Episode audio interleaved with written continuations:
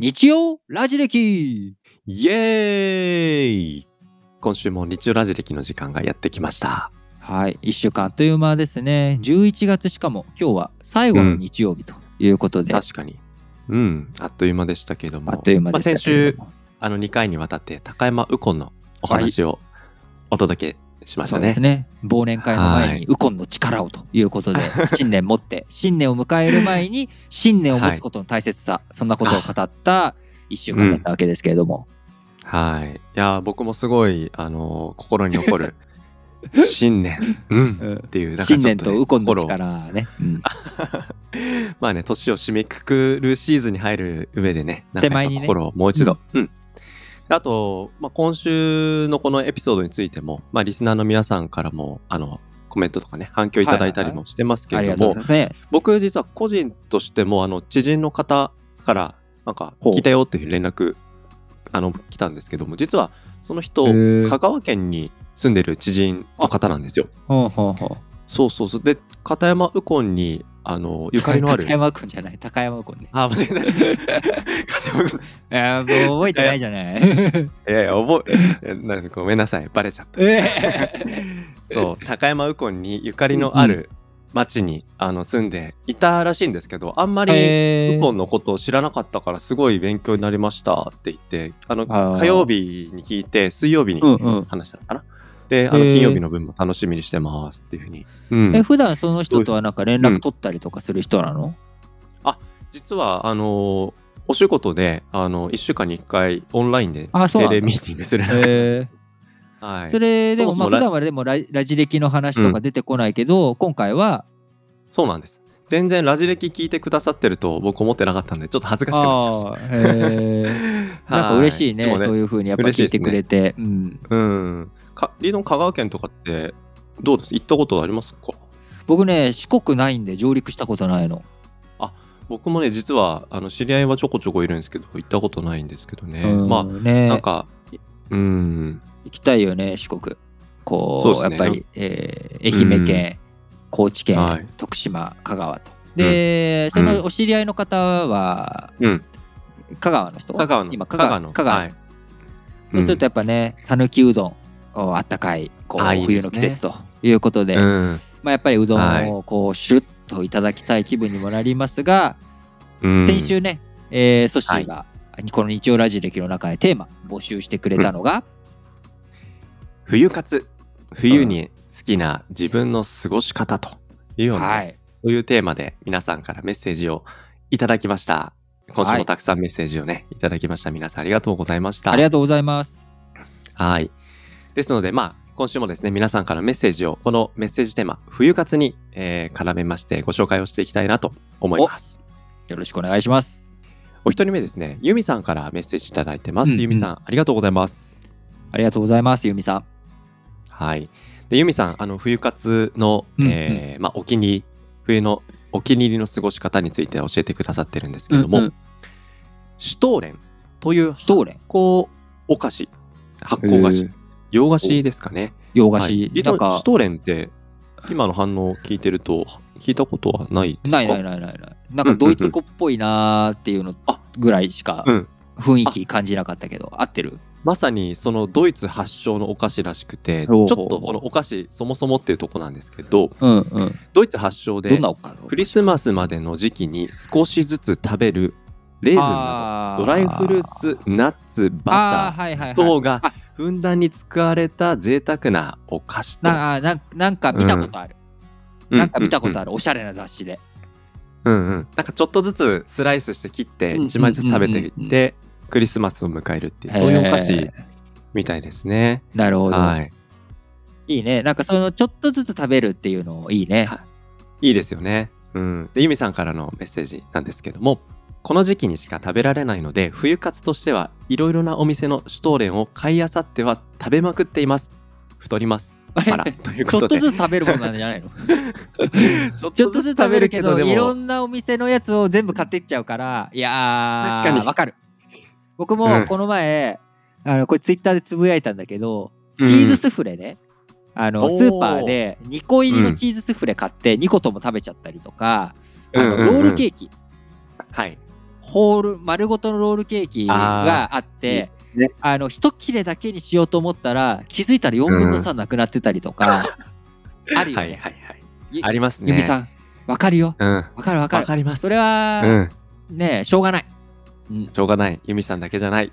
うん。そう。むしろあのやっぱ食べれるってのがこうやっぱ健康のね、一番大切なことだからその食べたいものをしっかりと、もう食べる時には、こうね、うん。食べた後に罪悪感とか感じちゃうとかっていうのが多分それ余計に体に良くないから、もう食べる時は楽しんで食べちゃおう。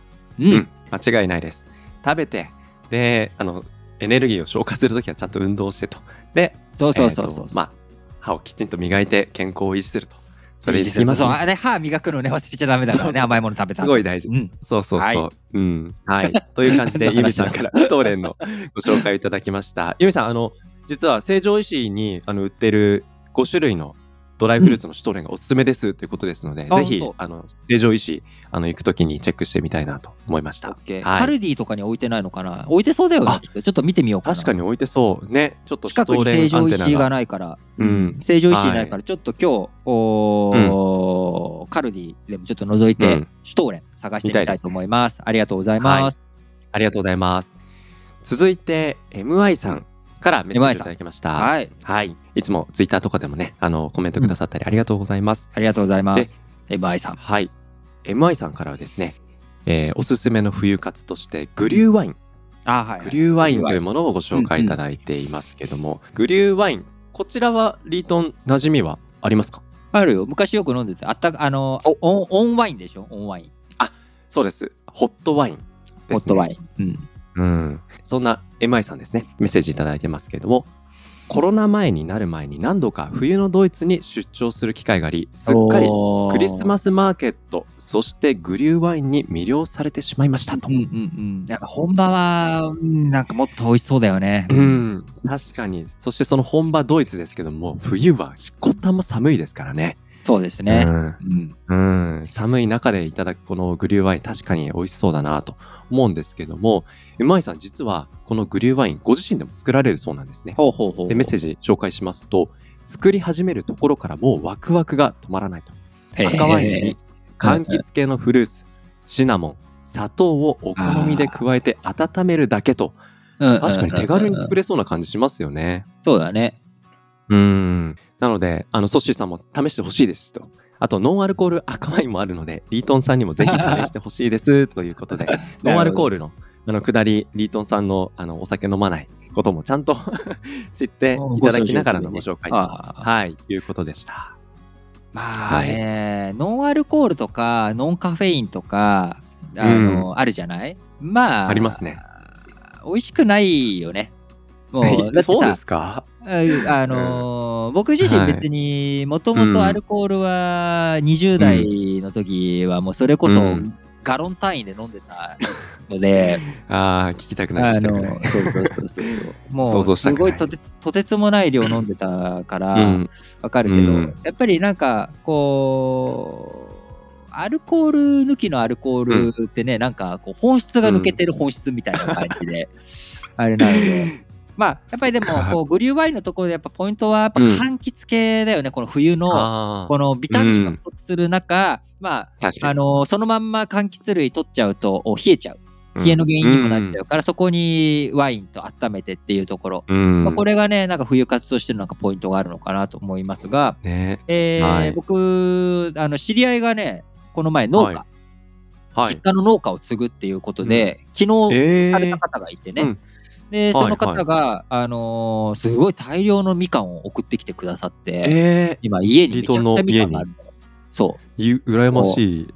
そう、ん。めちゃくちゃいっぱいあるから、え今度う持ってってあげるよ。あのーあぜひぜひ。ちょっと、うん、みかんだと、今朝もみかんに、あのーうん。なんだ、あの、ヨーグルトを絡めて食べたりとかしてるけど、うんうんやっぱこう柑橘系いいですよね。あいいですね。うん。あとノンアルコールネタで言うと僕もしばらくお酒飲まない生活してたんですが先週、うんうん週週末のあの昼間に久々に日本酒をいただきましたね。ほうほうほう。うん。いいね。お蕎麦屋さんが近くにあって、ああ、いいじゃない。行ってそこで飲み比べがあってどこだったかな？奈良かなんかのお酒だったんですけど飲んだらやっぱね美味しかったですね。うん、良いじゃない。なので、まあこのグリューワインのお話も聞いて、またちょっと週末の昼間に作ってみて飲んでみたら気持ちいいかもななんていうふうに思いながら。はい。うん、MI さんの冬活のお話を読ませてもらってました。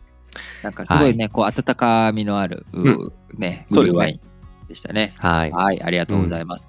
他にもメッセージいただいている冬活ですけれども、で、ルーローハンさん、えー40代のメーカー技術者の方ですけれども、逆に氷を入れて冷たいチューハイを飲むのが好きですと。あいうあ、僕のあれだね、あの、あったかくてバニラアイス食べるのと、ちょっと似てる方向性だね。うんうん。似てますね。まあ部屋はあったかく、あの飲み物を冷たくっていう、そういう感じなんでしょうね。ね。いいね。はい。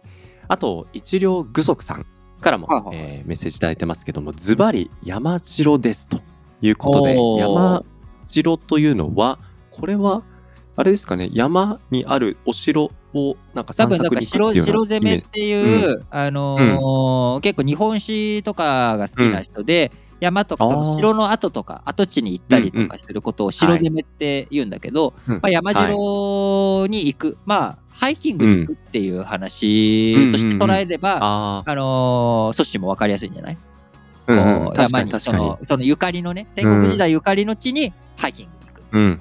なるほど。感じじゃないかな。確かにこの時期ね、紅葉とかで山の景色とかもすごく綺麗だから、すごくいいシーズンかもしれないですよね。うんうんうんうん。うん、あと一郎具足さんはやっぱりこの時期虫が少ないっていうのがすごいベストシーズンだと、ね。うん、いうふうにもおっしゃってるので確かになっていうふうに思いましたね。ね、ソロキャンとかも流行ってるしね、今。流行ってますね。そうですね。ありがとうございます。そんな感じで、えーたくさんの皆さんから冬活のメッセージを今週いただきました。ありがとうございました、ありがとうございます。ということで今週もこの冬活というテーマで皆さんからたくさんのメッセージをいただきましたけれども今週また新しいメッセージテーマで皆さんからメッセージたくさんいただけたらなというふうに思うので、うん新しいテーマなんですけども、はい。はい冬に口ずさみたくなるウィンターソングというテーマで皆さんからおすすめの冬に聴きたくなる曲音楽をですね、えー教えてもらいたいなというふうに思います。はいリートンは何かあの冬この曲っていうウィンターソング何かありますか？やっぱり、こう、このシーズンね、やっぱクリスマスソングはいが巷でも流れるじゃない、そうですね。やっぱりあのーまあ、うん。もう、ベタすぎてあれだけど、やっぱラストクリスマスとか聞くと、うんうんうん。あのーああ、冬だなーとか、あとついうん。うん流れてると、Last はい。Christmas ってこう、口ずさみたくなっちゃう感じは強くあるよね。うん。うん、ありますね。僕もあの、まあ、山下達郎さんの曲とかもそうですし、はいはいはい。はいあとよく聞くのがあのビーズの「いつかのメリークリスマス」ああ、はいはいはいはい。うん。あのーあの曲、椅子買いに行くの。そう。そうそう椅子は買いに行かないんですけど。あ椅子は買いに行かそうない。なんかね、うん、あの曲もなんか絶対聴くなっていう曲の一つですけど、ねやっね。クリスマスが終わった途端にあの曲が聴けなくなってしまうってあの虚無感というか寂しさみたいのは、うん、今年もやってくるんだなって思うと、うんおーそれまでにたくさん聴きたいなっていう感じはしますよね。うん、そうですか、はいい。つまでもね、一緒にいられるといいね。はい。はい。ということで、このウィンターソングですね、皆さんの、あの、お気に入りの曲であったり、あの、エピソード、何かですね、教えていただけたら嬉しいです。今週もお待ちしております。はーい。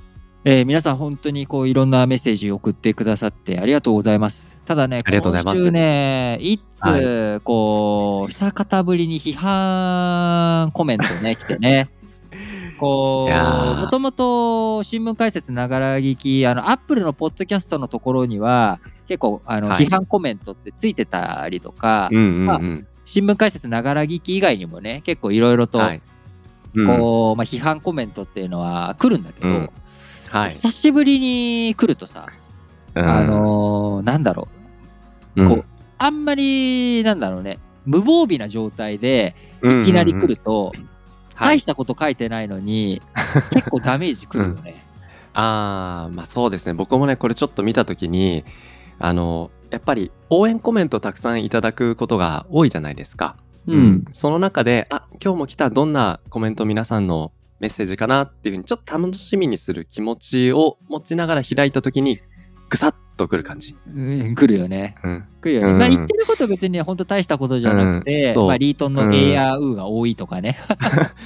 まあね、そういう、あのそうそうそう。もうちょっとまあ。スムーズに話してほしいとか、話し方のね、問題とか。そう、そうそう。う。ん、あとはまあ少しね、リップノイズがちょっと不快音ですとかね、ね。そういうことをいただいてしまってますけれども、まあ、でも、この番組ちょっと、あの、僕改めて、あの、伝えておきたいなは。リートンのあ改めて。うん。朝の、あの、日課、これを、あの、撮ってるだけなので、まあそうだよね。だからあんまり別に事前に何の準備もしてるわけでもないし、ただ、うん。あの新聞のね見出しだけ決めて、どの見出し読むか、どの話しようかなっていうのだけ決めてまあ,、うん。あのタブレット持ってこう、うん。録音に向かっていってるので、まあ、そういう意味では ARU が多いのはどうしても話すこと決めてないから最初に。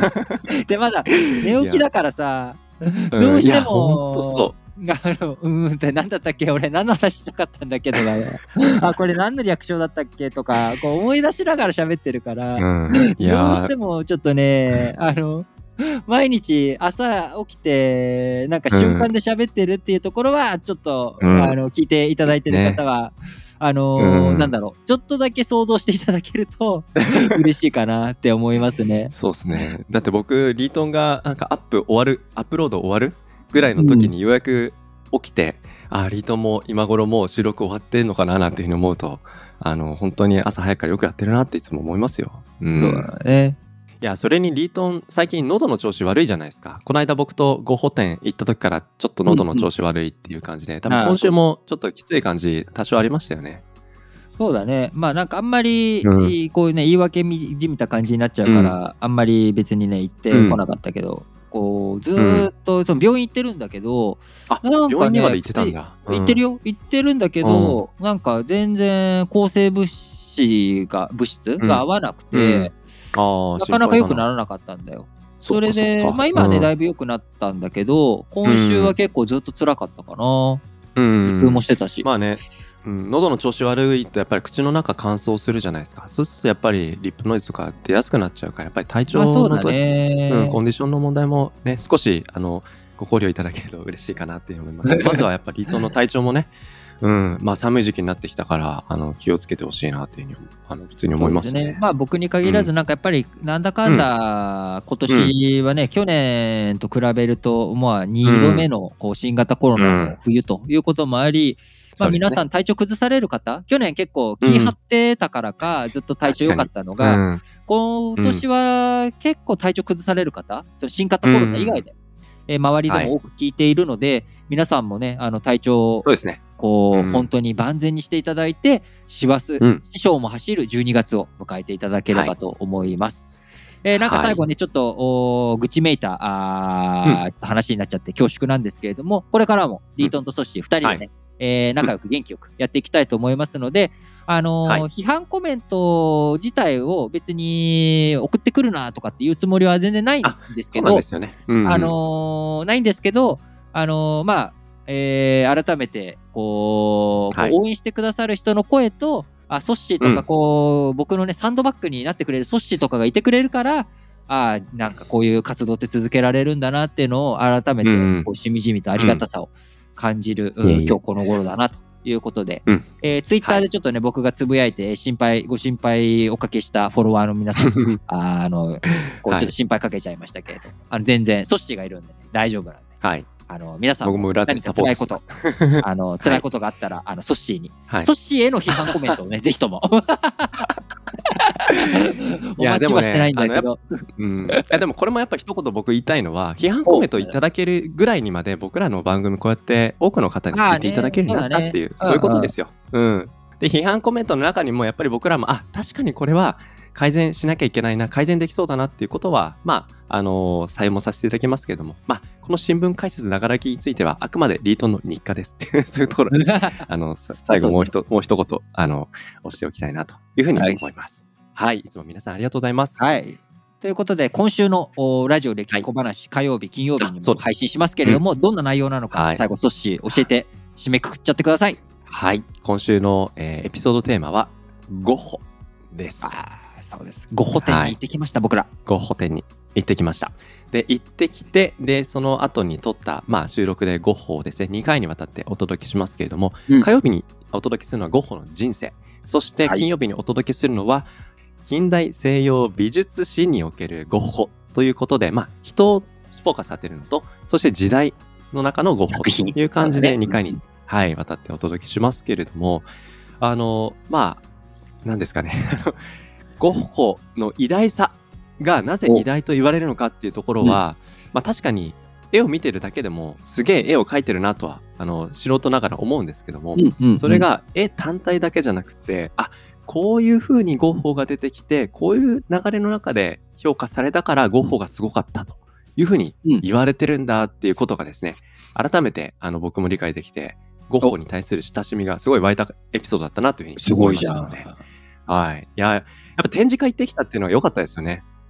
うん。まあ、やっぱりこうはい。作品をね、しっかりと見てやっぱ感じるっていう感受性が高まってる時にね、どんな話を、えーしていくのか、あのーやっぱりいい僕らこう日頃なかなかどうしても本とかネットとかねこういったところうでん。いろんな物事を知った気になってしまうわけですがやっぱりこう本物ねマスターピースをこう、はい。触れるチャンス、えーこういった機会捉まえてまあもうちょっと回数ねなんかいろいろ美術展行くのも増やしていきたいと思いますので,、うん。ぜひぜひ。ひ皆さんも、あのー近くにねなんかそういうこうものが来たらぜひともうん見に行ったりとか、そういったはい日々をやってみたらいいんじゃないかなというふうに思いますが、はい。えー今週ゴッホ、おその生き様と、えーそのいいゴッホの作品の位置づけこちらについてね、はいえー熱くリートンドソッシー、えー語っておりますので皆さん楽しみにしていただければと思います。はい。ということで、えーお相手はリートンとソッシーでした。バイバーイ